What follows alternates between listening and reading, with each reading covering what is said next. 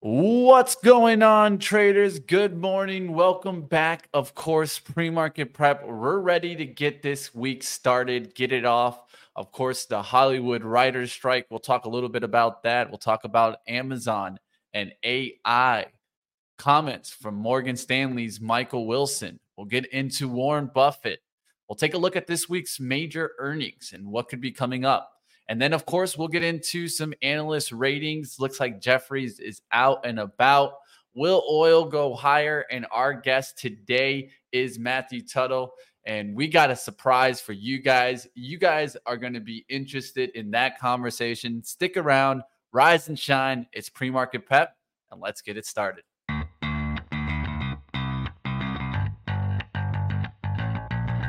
Coming to you live from downtown Detroit, this is Benzinga's Pre-Market Prep with your host, Joel Elconin. This is a volatile puppy here, isn't it? And Dennis Dick. I'm bidding a penny. I'd buy that stock for a penny. With everything you need to start your trading day.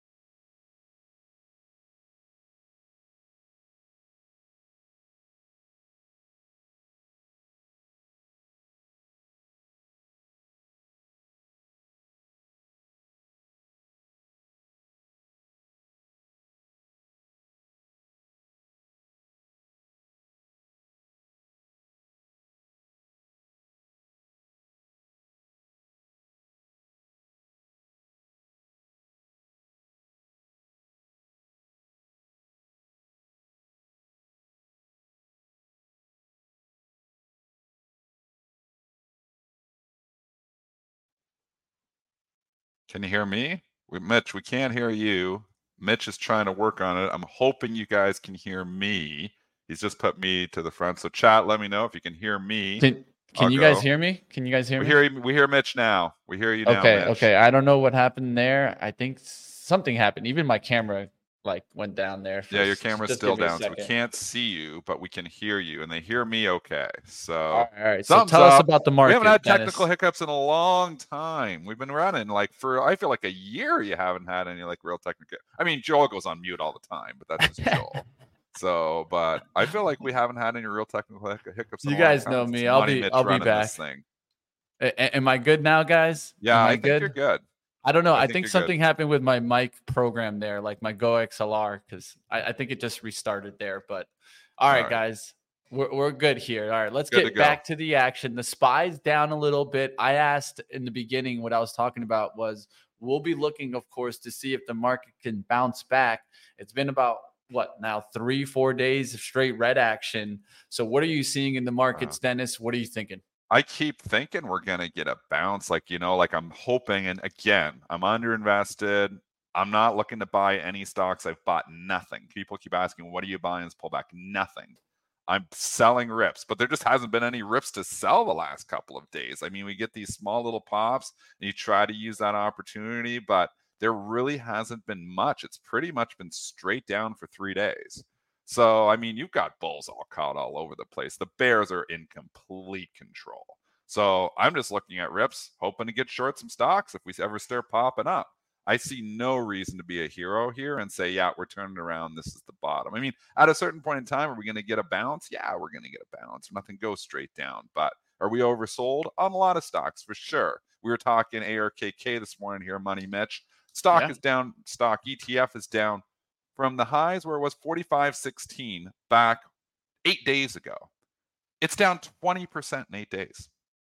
This is a quiet little like crash in a lot of, you know, these, you know, smaller name zombie type companies there. And we know Cathie Wood's full of them. I mean, she's perilously close to like, we're starting to talk about not, you know, 52 week low, but we're starting to talk about 2023 low. She's only four bucks away from the 2023 low. Now the 52 week low is way down 29 that's obviously the October bottom. Yeah. But you know, does she have a date back with the October bottoms again?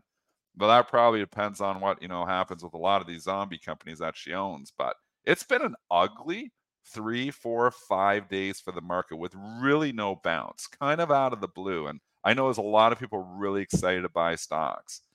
I don't think this is the buying opportunity of the century here. I think we're going to get a pop eventually, a small one, and that's going to be another selling opportunity because I think we're going a hell of a lot lower. Let's get into the Hollywood writers' strike. Of course, we can bring this up with Netflix. You can take a look at Disney. There's plenty of stocks that this actually gets into. But the Hollywood writers' strike and studio may be inching closer to resolving their ongoing disputes. Talks between the Writers Guild of America and Alliance of Motion Pictures and Television Vision producers have resumed after months of negotiation.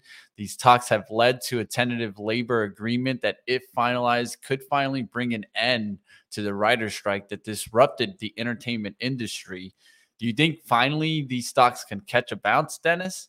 Um, no. I think you're going to get this bounce, and we predicted this that there's going to be a little bounce when they get the official announcement, which it sounds like is coming, or if it's you know it's very close to being you know a done deal going to get a bounce, but all of these stocks are still in a in a world of pain. I mean, Disney's right near the 52 week lows. It's just heavy supply, overhead supply everywhere.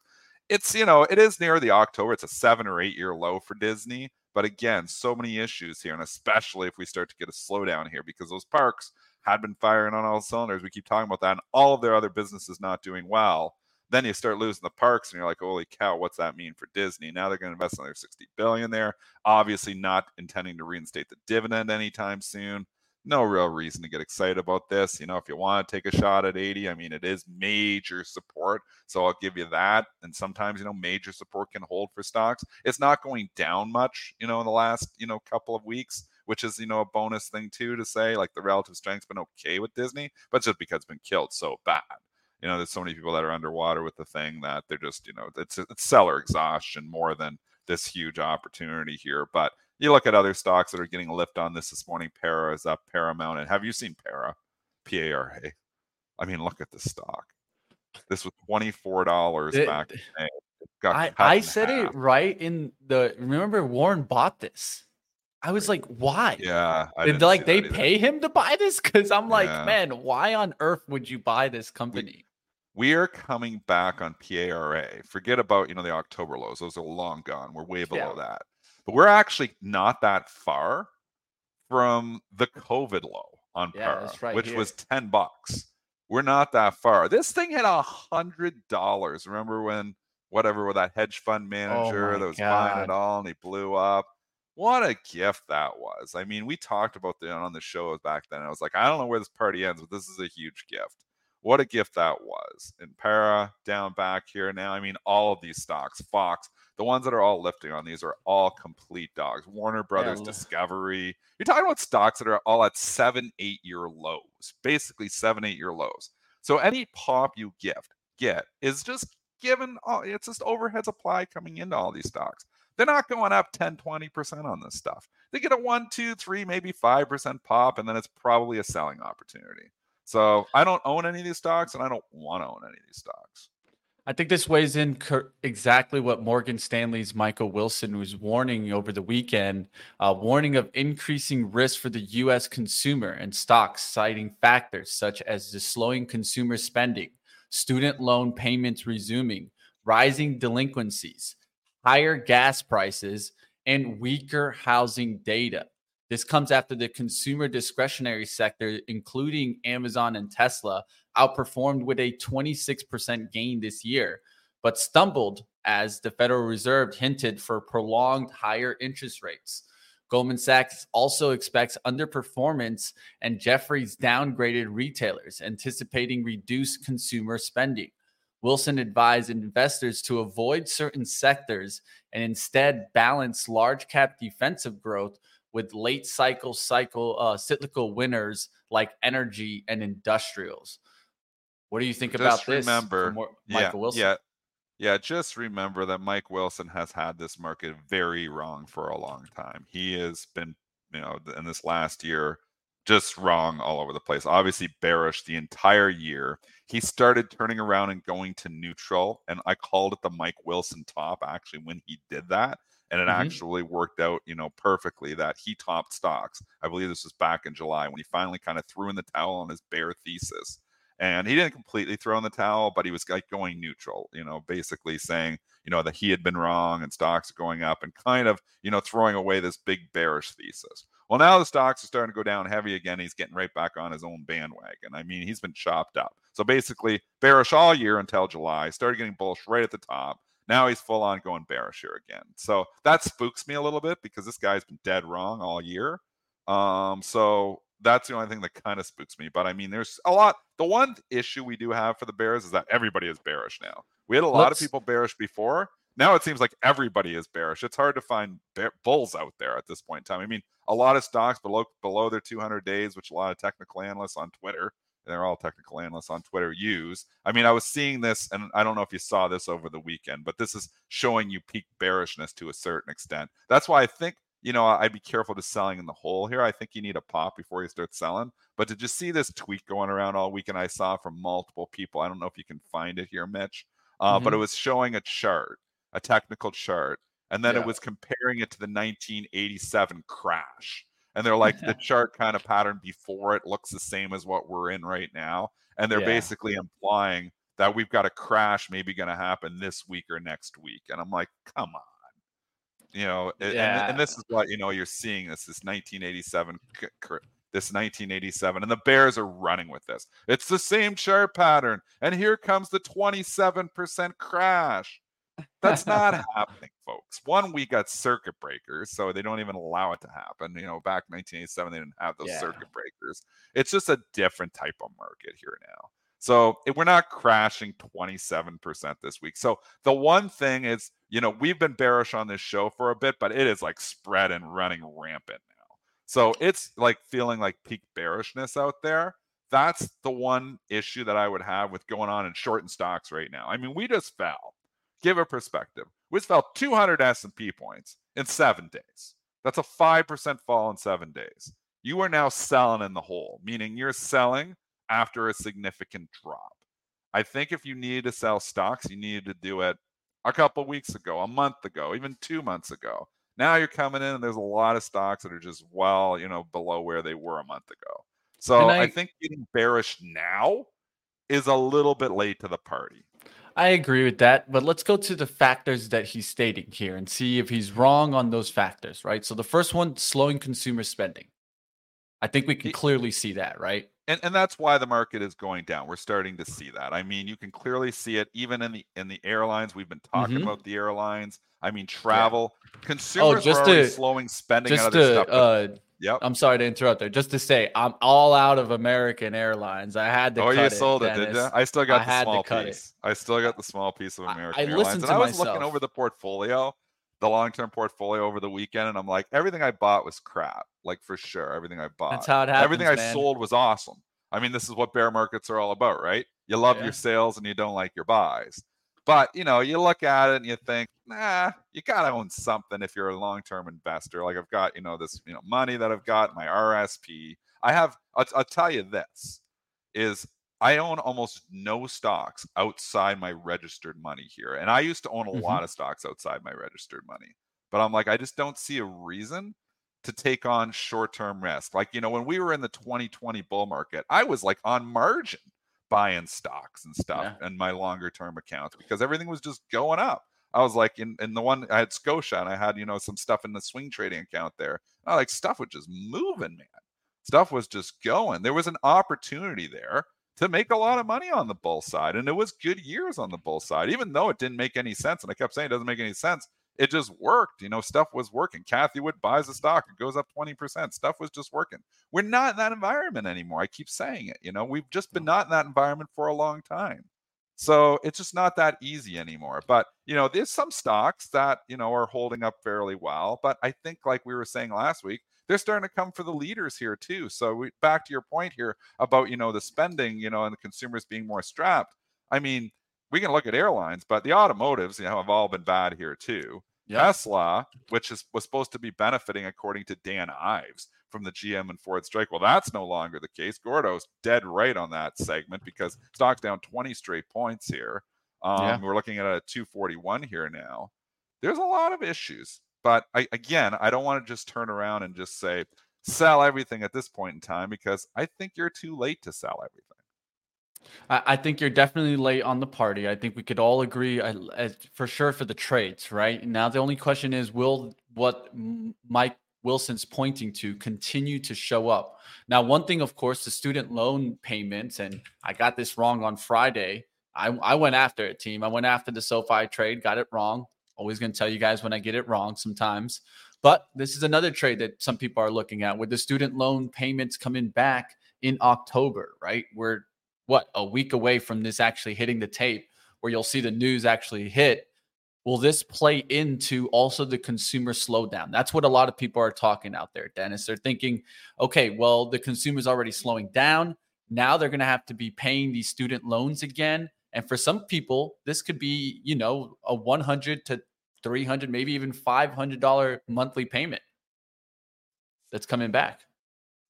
I mean, just technically here, and you know, I know why you sold it because we breached that support. We talked about this on Friday, and we're like, it's major support, and you can take a shot if you want to take a shot, but if it starts going down below 750, you don't want any part of it. It's below exactly where I cut it, Dennis. so I don't want any part of it now. You can take a shot on anything, just don't get stuck yeah. in it. Like it's too many people be like, I'll take a shot eight, now it's 750. It's like, well, I don't want to lose the 50 cents. And then this thing's at five bucks or four bucks six months yeah. from now. You're like, you lost half your money. Like, how did that happen? Don't let the long term, the short term trades become long term investments in the bad way. Meaning, you know, you don't want to take the loss. You got to eat the losses. It's all about it is. That's all this, that's all trading is. It's eating losses, knowing how to cut, when to cut, not getting shaken up too much. But, you know, this is clearly breaking support here now. I don't see any technical reason to own this unless it's over eight bucks. Amazon, e-commerce giant, is making significant strides in the world of AI and their groundbreaking moves announced on Monday. Amazon revealed its plans to invest up to 4 billion in AI firm Anthropic and acquire a minority ownership stake in the company. This move underscores Amazon's determination to keep pace with industry rivals such as Microsoft and Alphabet Google. The two firms have entered in a strategic collaboration here to advance generative AI. Uh, with Amazon Web Service as its primary cloud provider.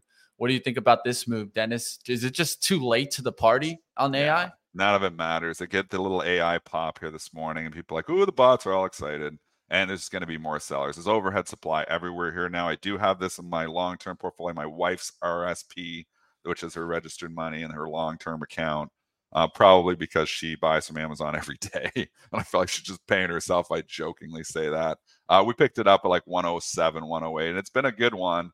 Probably should have sold it. I mean, this is down significantly here now. And I think if you're trying to buy it here, you're catching a falling knife. So completely talking against my wife's book here. But I, you know, if this was on for a trade, I'd be selling it in all rallies. I again, I don't want to go 100% cash. Like I got to own something. I was looking. I think I own like 20 stocks overall in my long-term portfolio. Here's some perspective for you. In 2000, 20, in 2020, like during the COVID madness, at one point yeah. in time, I believe I owned 93 stocks in my long term portfolio. 93. I believe I am down to 20. And I'm not talking about like, you know, like it's all like my overall dollars invested is probably, you know, down like 70% from what I had invested to what I have now in stocks. So I'm like, I have significant, it's not like I've just taken those 93 and consolidated them to 20. Now I just sold, I didn't buy more stuff. You know, I owned Google. I owned Microsoft. I owned Apple. I owned Amazon. I owned all these stocks my long-term portfolio. I don't. Oh, the only one I have is the Amazon, which is the which is the position my wife's account. Because she wanted to own it, and you know what? I'm, I don't mind owning something, but I mean, I'm concerned. It's not a lot of points in time. I've never. I'll say this. I don't think I've ever had this little stock exposure probably in 20 years from a dollar's perspective. I've probably never had this little of exposure. So even though I'm like 50% cash only in that long term account, what I didn't say is like I've been taking money out of that long term account. So I'm like when I look at it, it's it's kind of you know well not taking money out of the RSP, but I had like money invested in other long term accounts too, and I've liquidated those, and they're all sitting just with like five percent GICs, five point five percent GICs, which is the GI you know the money. And the reason for that is all these Mike Wilson concerns that we've been talking about. And you know what? I've been dead wrong on this. I've been dead wrong on this because I should have been in the market in March and April and May and June and July, and the market went way up. But I still think it's coming. And I feel like if I'm just coming in here now and saying, oh, I missed and this is my big opportunity to get back in, I think there's a lot more pain ahead here. And it's all risk reward for me. I just don't want to take mm-hmm. the risk. I think one thing uh, I'd be thinking about, of course, is that we are getting to kind of that oversold period. So, of course, it's not going to be straight down. But one thing that makes sense to me, and I have it drawn here, is what about the classic 50% retracement of that rally that we had, right? That would actually bring us down closer towards 420 area. Um, yeah, so there you go. Of, that's kind of one area that I'm just thinking about, just right off the top of my yeah. head, right? Is just draw a little fib from the top run, from the bottom run. Of course, the run kind of started in that, I would say, that March 13th area where we started actually to run. And that brings us back there, right? and I think that that kind of makes sense. Now, could we be a little bit choppy from here too? Yeah, we could make a move maybe back towards the 430s and then chop down a little bit further. I think one of the things, and you've mentioned this last week, Dennis, is what is the positive that comes into the market here? That's what I'm thinking. I'm trying to think like, what is this it? market and what the bulls keep saying is they're going to lower interest rates, and that's the positive. and that is the positive. But you know what comes before that? The economy falling off a cliff. Mm-hmm. So what? It's there's an order of operation here. Fed is not going to lower rates until the economy falls off a cliff. So forget about the pivot. The economy is going to fall off a cliff. You think if we start seeing Apple warn and Microsoft warn, these stocks aren't going lower? So it's like timing. It's like, let's get some major warnings. Let's get the Fed nervous. And that's when we're going to actually buy stocks, when they start to actually pivot. And they're like, okay, we're going to lower rates. Because let's just look at what the buying opportunity or the selling opportunity was. They told us in August of 2022, we're going to go into a rate you know, we're going to start racking up and jacking up rates. And the market ignored it until yeah. like November, December of 2022. And that's when we really started to sell off, was when they actually started to raise rates. It was almost like the market was calling the bluff. And again, I'm going to go into this thesis that the market is full of stupid money and prices in nothing. So this market has not priced in all this slowdown. This market has not priced in economy falling off a cliff. This market is still priced for a soft landing. And folks, that ship has sailed. There will be no soft landing. I am saying it now. I have no crystal ball, but my opinion, there will be no soft landing. And that is why I continue to like getting paid five and a half percent on cash as opposed to taking risk in stocks for a long-term proposition of nine to 10. I think you're just too much risk versus reward here. And that's all trading and investing is, is risk reward. The risk here is astronomical because nosebleed valuations and the setup here is just not great. Just want to say yes or no to this, Dennis. And uh, right now, if I look at the probabilities on the CME Fed tool, it has by December of next year a 94.3% chance that we eased interest rates. And they're going to be right. It's going to be right because the economy going to fall off a cliff for them to do that. That's what the people aren't thinking. They're like, oh yeah, we're going to lower rates, and they're going to lower rates, but they're going to lower it because the economy is falling off a cliff. That's why they're going to lower it, and that's going to happen. I I said this in the show last week. I think they're going to lower rates in the first quarter of 2023 because I or 2024. I think they're going to lower rates in the next six months, maybe in the next four months, because they're going to have to, because consumer spending is going to go. That's All right. Well, and that's what the market is now realizing. That is why we are selling off here, folks. The market is starting to realize that this fairy tale soft landing built by an AI bubble, to your point, Mitch, the AI bubble drove all of this. There's so many stocks, and there are so many stocks that are sitting down near 52 week lows. Yeah. So many of them. The only ones are the big ones in the indexes that have held up, the apples that seem to be, you know, just look at Apple today doesn't go down. Trying to hold up, doesn't go down. Well, you know why? Because they think this AI is coming to save everything. Our phones are going to just do everything for us on their own. The AI phones coming. 16 will be AI phone. You don't even have to do anything. It'll just do everything for you. Come on, we're all pipe dreaming here. This AI is still going to change the world, but it's not changing it tomorrow. Billionaire investor Warren Buffett has made some new moves in the market. His company Berkshire Hathaway sold over 4.7 million shares of HP at an average price of 26.98 per share. This move is a significant divestment of the company's holdings in HP. What is Warren telling us here, Dennis? Warren's telling us he don't want to own stocks. He hasn't really bought anything of significance here. And why is he selling? Why is he now so nervous on HPQ? What's yeah. what what is up here? Because now he's sold again, and I forget who said it in the chat, but props to the person who said in the chat. Because when he came out the first sale, and I'm like, that's pretty significant, but he was saying he's probably not selling all at once. And now another sale comes in. So that means he's slowly trying to liquidate, and he's selling this HPQ at a loss because this thing where it is at is almost at a 52 week low, and he was buying the stock recently. So I mean, he's selling it at a loss. And you know what else with HPQ? Go to yeah. your go to your trusty Benzinga Pro. Go in details. Type in HPQ. The PE on HPQ is 11. The forward PE is 7. This stock is ridiculously cheap relative to the market, but is it cheap for a reason? Is it that PC demand's going to fall off a cliff? Is it that, you know, like consumer demand, which we've been talking about, another one of these things. Well, I'm not going to go buy a new computer next week because it's like I don't feel like dropping the thousand bucks. Again, this is a kind of a discretionary purchase, not for everyone, but for some people. It's like I don't need to. And that's why I think you're going to have with this Apple upgrade cycle that they were all pumping. I don't think it's going to be a little bit of a disappointment coming here too because of consumer demand. But I mean, HPQ, Warren's selling this. Warren is smarter than most of us, and you know, I, I would say the majority of investors out there and he's nervous. He hasn't bought much. He's nervous. Makes me nervous. Yeah, he sold 5.5 million shares sold between uh, June 30th and now into September 13th. And so in between there, the average price was 28.81. And you just mentioned it there. His average buy price, at least calculated by Hedgefollow, is around 35.78. So he's down about 25% in this position. And he's selling at the loss. And he's he doesn't and he's willing to get rid loss. of it, right? And so he's there's a reason why. Something. He's nervous about something, and maybe he's correct. And I mean, he sold the airlines at a bad time, so he has made mistakes before. But this doesn't make me feel all like, oh, it's not like Warren's backing up the truck and buying stocks here. We're not seeing him buy anything.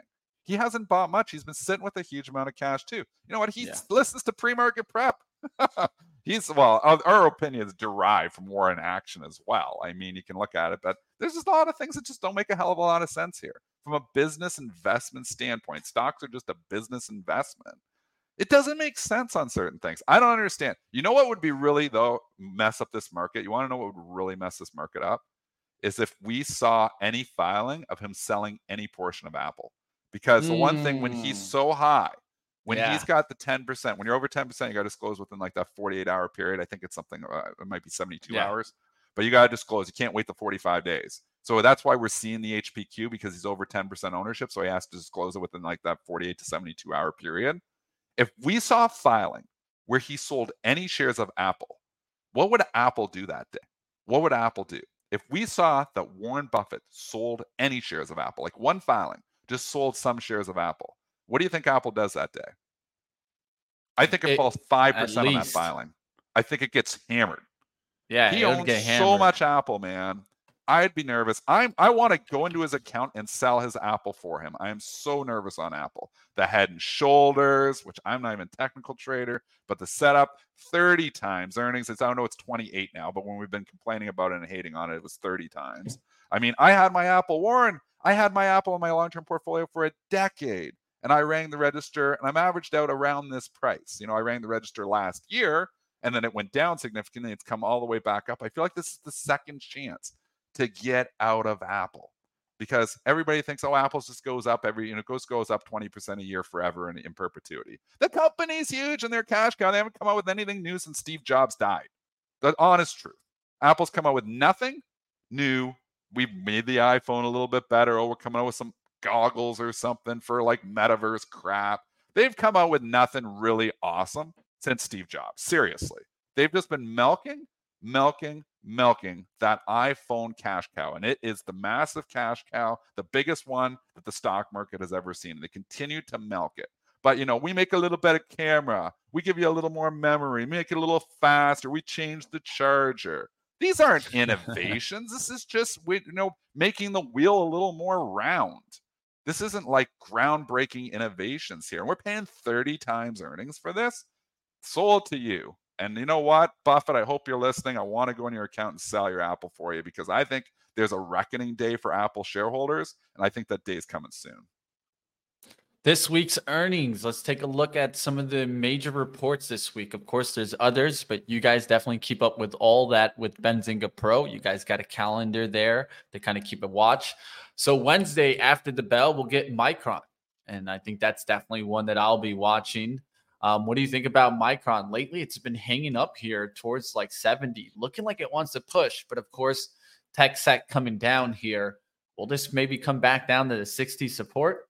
Yeah, I think so. Ready to fall off a cliff here. I trade Micron horribly. I'm the worst Micron trader ever. I've actually wrote it down on a piece of paper to stop trading Micron because I just don't trade this well. So maybe you want to do the opposite of me and Micron. I just trade it very bad, but I think it's going lower. Yeah. I think that's uh, one thing that's good you're admitting there. And I think that we all need to have stocks like that, that we just realize, hey, I don't trade this well. Even yeah, though I, I see setups well. sometimes, I'm just going to avoid it because there's so many other plays in the market. Good information there, Dennis. Let's get to Nike Thursday after the bell. What do you think about this stock? Of course, it's been falling off a cliff. I think a big part of this is showing you that consumer slowdown, right? And also China not getting better either. Everybody keeps telling me how you want to own Nike, Nike, Nike, Nike, Nike, and it keeps going lower. So, I mean, we did bounce. One thing we got, let's look at the October lows $82. That's major support. You're seven bucks away from there. You think you're not testing it? I think you're eventually testing it. So, consumer slowing down all adds up to a retest of the October lows. Now, would we take a shot at the October lows? That's a five year low. So do you take a shot on Nike at 82? Maybe. If you are 100% cash and you're looking at something in your long-term portfolio, maybe. But everything just the recipe just adds up to the stock retesting the October lows around 82. Yeah, we'll see what happens on that outlook there. KMX is the last one that I'll get to, at least earnings outlook. CarMax, and the reason I wanted to bring this is it also had a ratings upgrade today. Is that what we saw, Dennis? I'm pretty sure you caught that uh, take a look at that rating for me. But I did want to bring in just recently. Uh, this company had an analyst putting out there that delinquencies were increasing, right? We've been seeing uh, used car delinquencies going up. CarMax, of course, you guys see the high interest rates, consumer slowing down. I think you might see CarMax and new car companies take a hit. Used car companies also take a hit. Um, Sorry, the truth is, is that I'm still on the. I, they're all wound up on the Apple rant that I just had in the chat. So oh, some I'm people sure. love it, some people hate it. I'm sure. Like I've said before, CarMax just not that interesting to me. It does report earnings. I'm not interested in owning stocks. Again, owning stocks ahead of reports usually still pays the bills as long as you hedge it out right. Um, it's working today because of the upgrade here, so there is a lift.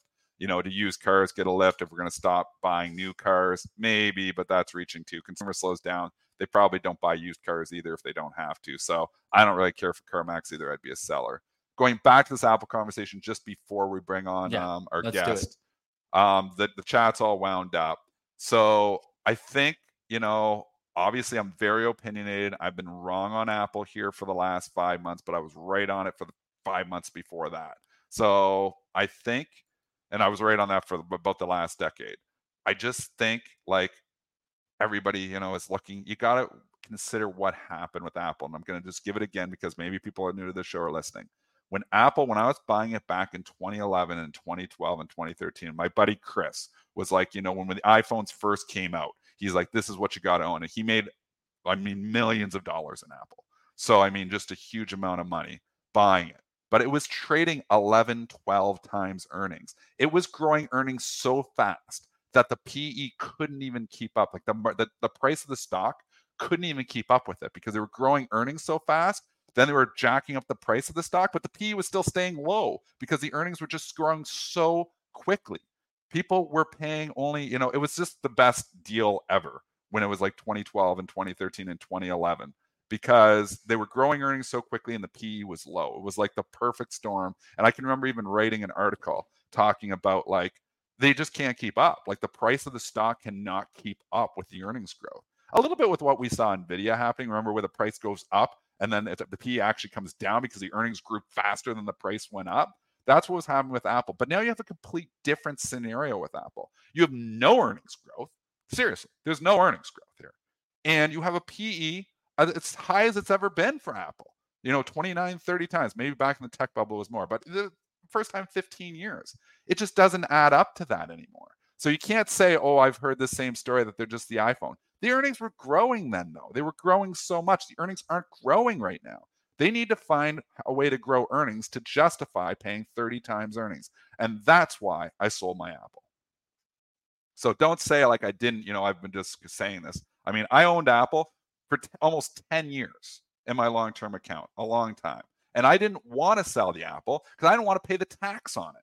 But I'm like, you know what? That's a stupid reason not to sell a stock when you think you know it's coming in. And I've yeah. done that before where I was like, I don't want to pay the tax on it. I'm not going to sell the stock. And then I watch the stock implode. And I'm like, why didn't I pay the tax? so I'm like, it's a stupid reason. Cramer's right. It's a stupid reason for holding on to a stock. Yeah. So that's why I think with Apple, I just think that recipe here is not the same as it was 10 years ago. I agree with that. I did that with this stock, and I look at it every day and realize, man, I should have just sold those gains. Uh, but yeah, it happens to the best of us, right, Dennis? And I, I think that's all learning lessons. Let's get to our guest today, guys. You guys smashed the like out there. We got an interesting conversation for you. Let me just say that. Hit the like. Let's get to it right now.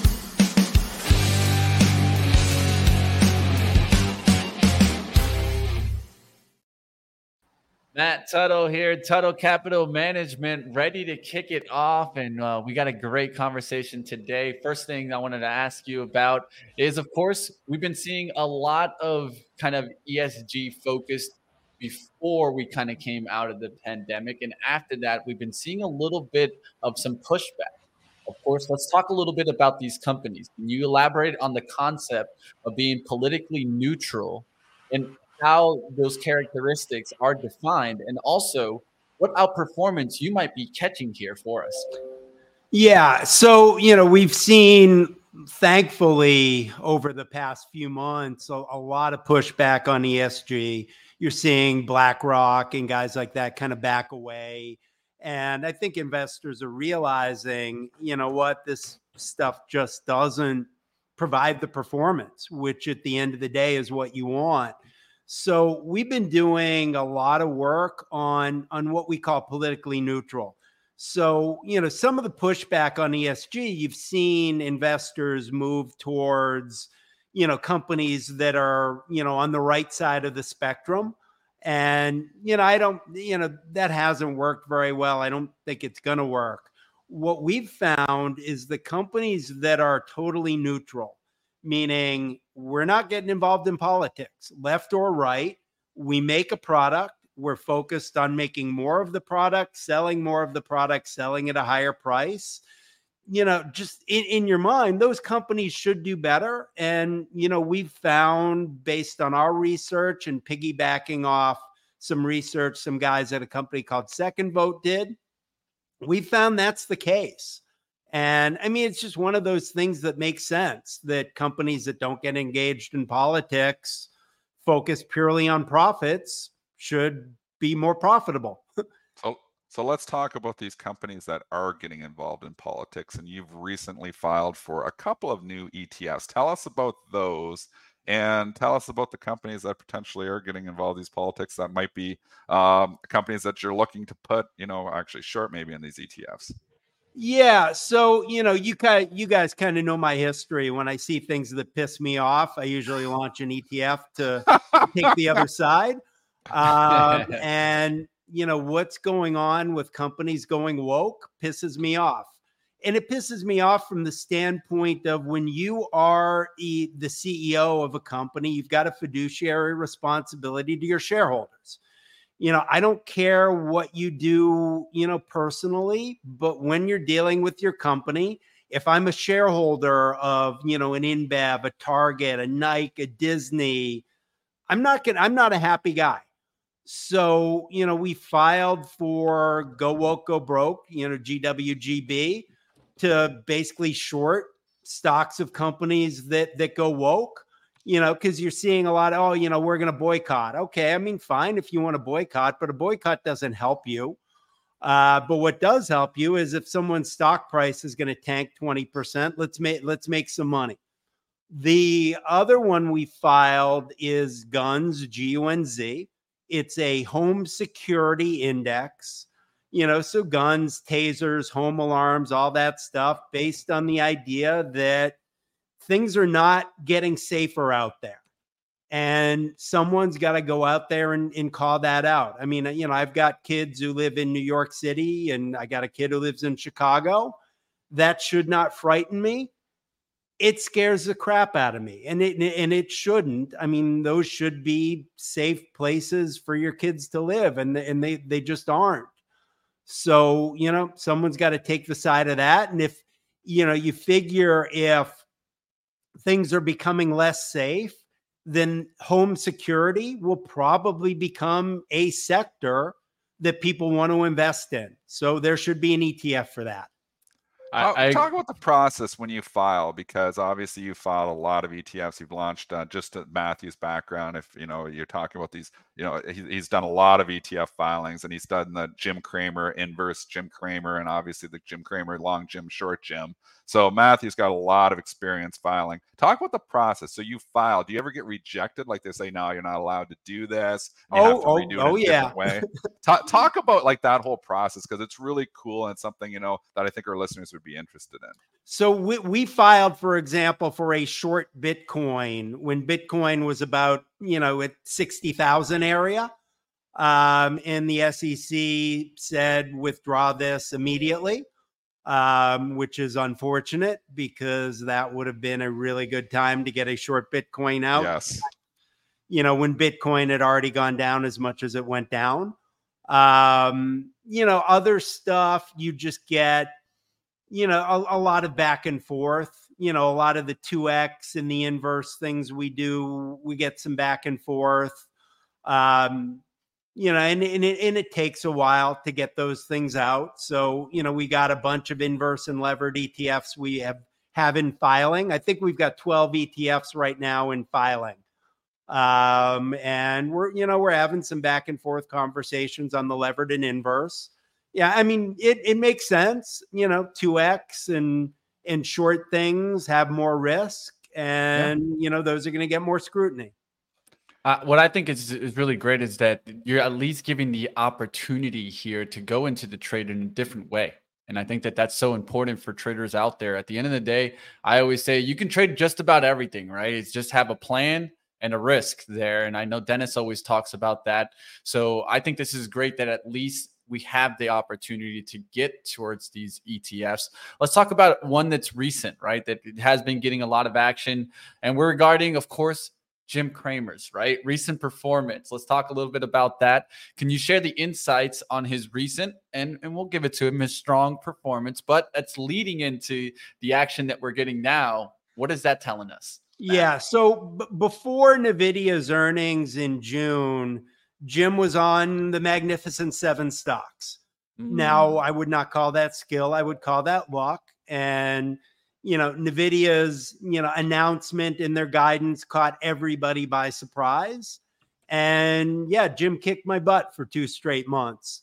Um, you know now he's reverted back to below the mean. I mean most stuff reverts to the mean. Jim i think reverts below the mean and he's he's back to back to his old ways so you know s jim was up like 12 and a half percent or something last month it's you know, having it's up, I don't know, two or three percent or something this month. And, you know, we're back to Jim being Jim, which, you know, I guess you can't expect every single month that, you know, Jim is going to do awfully. So, yeah, all right, we took it on the chin for two months, but now we're back to where we should be bring it over to Cathie too, because I mean, Matt, you've launched so many different ETFs, and you seem to always be launching. Obviously, when people are talking a lot, and a couple years ago, people couldn't stop talking about Cathie Woods. So I remember you launched the ETF to bet against her, and she was she was actually I watched the interview once. I don't know if you caught it, but she was on CNBC and she was very upset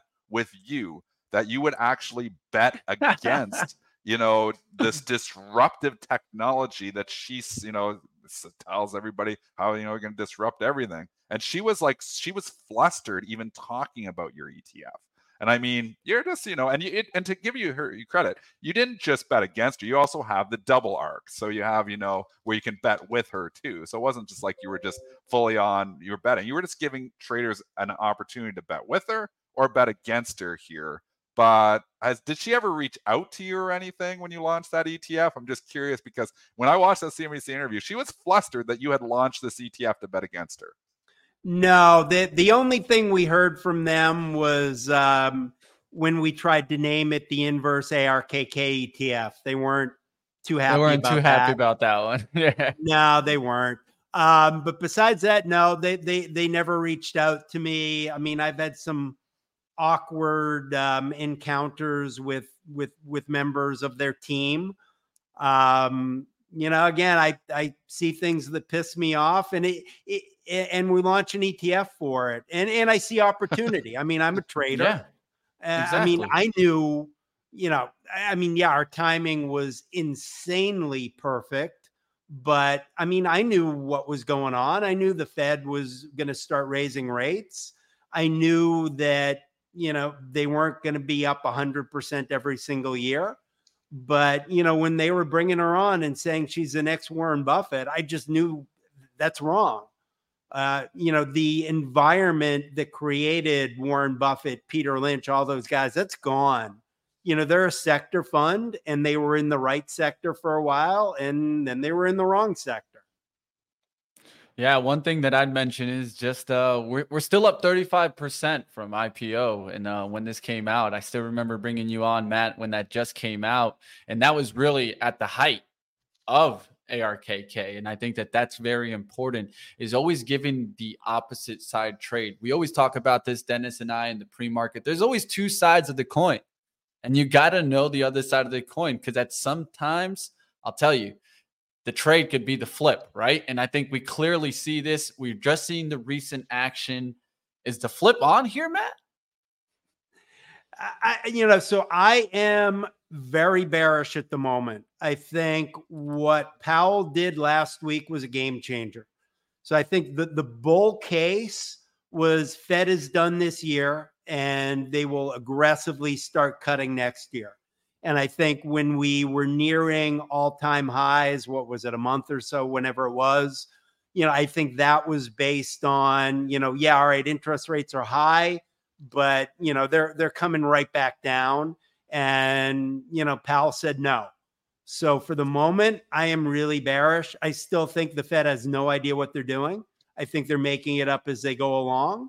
So I think you are seeing, you know, just like you saw earlier in the year, you saw the pivot bros you know, the Fed saying higher for longer and they're saying, no, you're going to cut rates this year. Yeah, I think you're you're seeing that. And I think that's going to hold the market up. And I wouldn't say those guys are wrong because again, I think the Fed is clueless. I think they're probably going to break something. So the one ETF we have in filing right now, I'm the most excited about is we have a 2x short KRE. So 2x short regional bank. I'm just hoping I launch it before, you know, we, we see some more regional banks go under because those guys aren't too big to fail. Hey, I, I, like that one too, Matt. I've been talking about the KRE, how it's just been showing weakness and weakness. And I feel like everybody's focused on AI and the next bomb could be here to drop. Definitely going to We, we got 2X long that. short AI in filing too, by the way. Oh, it doesn't, oh, that's all over go. It, it doesn't include NVIDIA. So hey. no NVIDIA, no Fang and Friends. Hey, you know, it's the, that might the emerging leaders, smart, right? I, I like that. Of course, you guys check out Matt Tuttle here, Chief Executive Officer, Chief Investment Officer at Tuttle, a Tuttle Tactical Management. I Tuttle did Capital. Throw, uh, Tuttle Capital Management here. I did want to throw up here the the strategies that you already have. A link for you guys to check these out and look into them. So here's the direct link to all the strategies that are out right now. Of course, a couple of these in filing. We will stay tuned to find out when these hit the market. It's always good to have you on, Matt. Thanks for having me, guys. Thanks, Matt. Take care. And uh, and of course, uh, Joel would be. Uh, he saw that. He saw that. You saw that jacket, that Michigan jacket. Oh, Joe would have loved that. He would have gone at missed it with least five minutes on that, but Yeah, I'll- yeah, I'll yeah, let we would that have been talking slide. blue. We would have been blue talk for a while there for sure. if Joel was on, but I mean, y- uh, uh, what I why I love Matt is Yeah. he's gives his opinion and he's not scared to just come on out and launch an ETF and it's gonna piss some people off and he doesn't care. And you know, and Yeah. I'm kind of like that. I don't launch ETFs, like but. I'm like I give my opinion, and if it's gonna piss somebody off, so be it.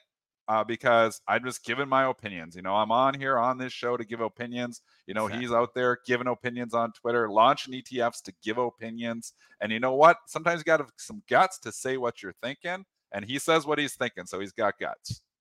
Yeah, and I think that's important. Like I said, there's always two sides of the coin. I always think about my trade, and I can't think about the other trade as being wrong. It's just the other side of the trade. Results are what speaks, right? We'll see what happens, traders. Let's get back to the market. Let's take a look at uh, some analyst upgrades and downgrades before we get out of here. Jefferies downgrading Footlocker. We've already talked about this similar with Nike, but Footlocker keeps going down. Is this just worse to breed now, Dennis? Yeah, worst of breed. I've predicted, and it's gonna. I think I'm gonna be correct that this stock is gonna be under 10 bucks within 52 weeks. I Mm. think you're seeing going to see Foot Locker fall off a cliff once again.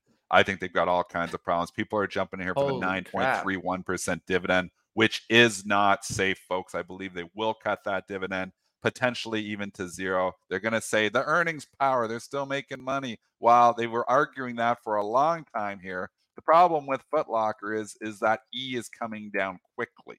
So I think there could be a a, a, a, certain uh, time period here where they actually start to lose money.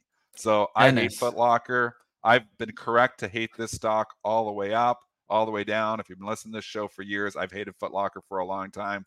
Very wrong in 2022 because the stock went from 25 to 45. Still hated it. I'm going to end up being right on this one.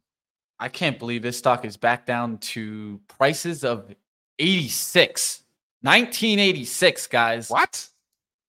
Yeah. What? We're Is ba- that right? Yeah. 1986 pricing in Foot Locker? Yeah. And Foot Locker. What chart is that? Is that right? The- you would have got, the- but you would have got the dividends all those years. So yeah, I the mean, dividends, the get dividends. And there was two for one splits that bring it back to these pricings. But, that's crazy. I didn't know Yeah. that low. Anyways, the, the business is just under attack. It's mall based. It has everything going wrong. Even in, you know, if, if you were in this raging bull market, this is still something that's just I wouldn't want to invest in. So don't get suckered by the dividend, is my opinion. Don't get suckered by the value trap, which Footlocker has been and continues to be. Absolutely hate it. Jefferies is coming out, right? They, I think I, I caught like five ratings today. So Maybe they, they came up with an upgrade of AstraZeneca to buy and raising the price target to 80 here on AZN. What do you think about this call? It's definitely contrarian. Health hasn't been as hot as it was. Can this start moving? I think they're just seeing the technical line here, personally. I think It's they're just calling this on Mitch. technicals. Healthcare is defensive and healthcare has been beat up. So is there a point in time here where healthcare could start to turn it around? I'd have to research further because I wouldn't want to get Pfizer on AstraZeneca because remember this was one of the main over in Europe, even though they didn't Mhm. have, I thought I don't think they ever approved the AstraZeneca shot in the US, but over in Europe, the AstraZeneca shot was the one that they were using everywhere for COVID. So I mean, we look here and we know what's happened to Pfizer, Moderna, and BioNTech. I don't know how much that COVID revenue was. So I don't want to get Astra. I don't want to get Pfizer on AstraZeneca because that's what I underestimated how much revenue was. You know, with Pfizer, and we saw what's happened there from the COVID shots. People aren't getting the COVID shot as much as they were in the past. I don't believe they're going to start getting the COVID shots more. I think they're going to keep continue to get them less. Um, because you know it's just you know not as dangerous as you know what it was when maybe COVID first came out. So I'm just not a fan of any COVID type stock. I'd want to just research it further to know how much revenue actually was coming from COVID shots with AstraZeneca before I just blindly buy it.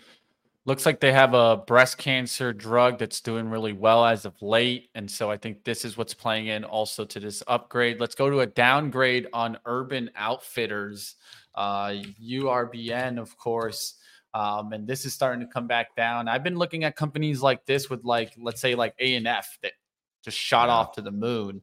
And this is coming back down. but it still hasn't broken that gap there. So, like Urban, what do you think about these uh, definitely consumer facing stocks? We know Urban, A and F are two that have held up very well. Um, whether they've just found the niche where it's still people are still going to these stores and buying their clothes. Um, but again, if consumer spending starts to slow down, which I predict it will do that, I think you'll see less people and clothes again people say they're not discretionary you got to wear clothes but you have to go buy new clothes you know you can wear your clothes a little bit longer so it is discretionary um in my opinion um these are i'd rather own an urban or an anf than a kohl's but just because the Kohl's, the problem with Kohl's and Macy's, Nordstrom's is the size of those stores.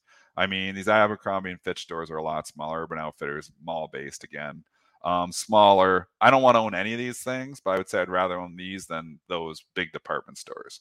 But I don't want to own any of them. What about this upgrade on Microsoft from Guggenheim? Is this just uh, trying to turn around a stock that keeps falling like a rock? I have a day trading position Microsoft, so I'll just limit my opinion on it.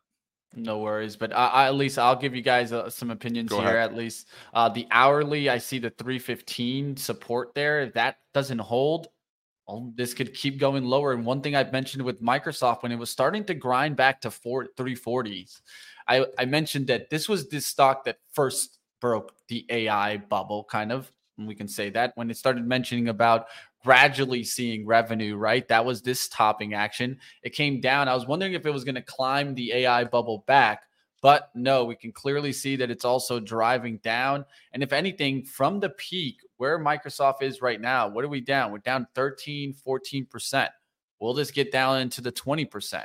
That's kind of the area that I'm looking at. I'm looking at this gap to the left and I'm starting to wonder if we could go and fill this gap here. If we can come and fill this gap back below 300s, that's might be when I'm looking at Microsoft again.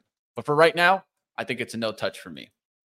All right, let's go minutes. to oil. What about oil? Will oil go higher?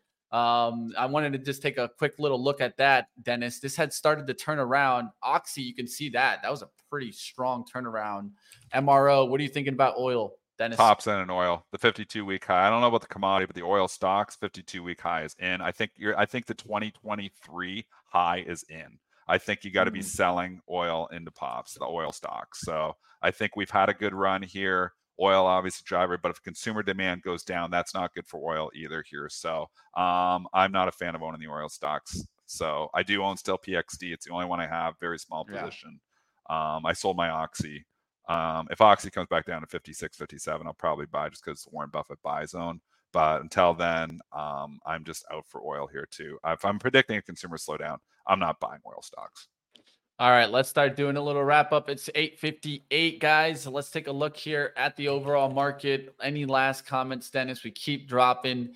Uh, of course, I, I think that you know the Max Pain trade now might be to actually uh, turn around on the Bears out there. But what are you thinking, Dennis?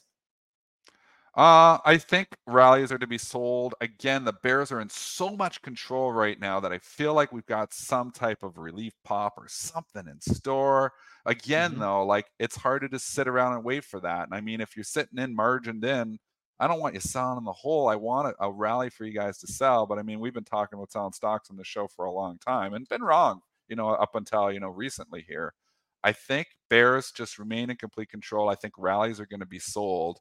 I'm hoping we don't, you know, in this talk of a crash this week, I don't think that's happening. Like people are really yeah. nervous. They think we're going to fall like 10% this week. I don't think that's happening. We fell 5% the last two weeks. That's pretty significant. I think your 420 S&P zone that you're giving Mitch, I think yeah. that's a good area to think about a technical bounce. Again, that would be another 90 handles lower here on the S&P, but we just came down 200. So it's not like we can't do another 90. I think that's a zone that I would start looking at different stocks. And again, have your shopping list. Apple's definitely not on my shopping list, but there are stocks, you know, that I would buy on pullbacks. Would yeah. I buy Google on a significant pullback? You know, if it got back down to like 110, probably. Would I go and you know, and again, just you know, you've got to look at obviously your valuations and look at metrics. Would I buy Tesla at 200 bucks? Maybe. Um, but there's uh there's going to be opportunities here. Have your shopping list. But I just tell you, bears are in complete control, and I'm if I was margined long stocks right now, I'd be really nervous. Yeah, I think you got to just look for those nice 50% retracements, at least for discounts coming back. All right. That's what I would be looking for.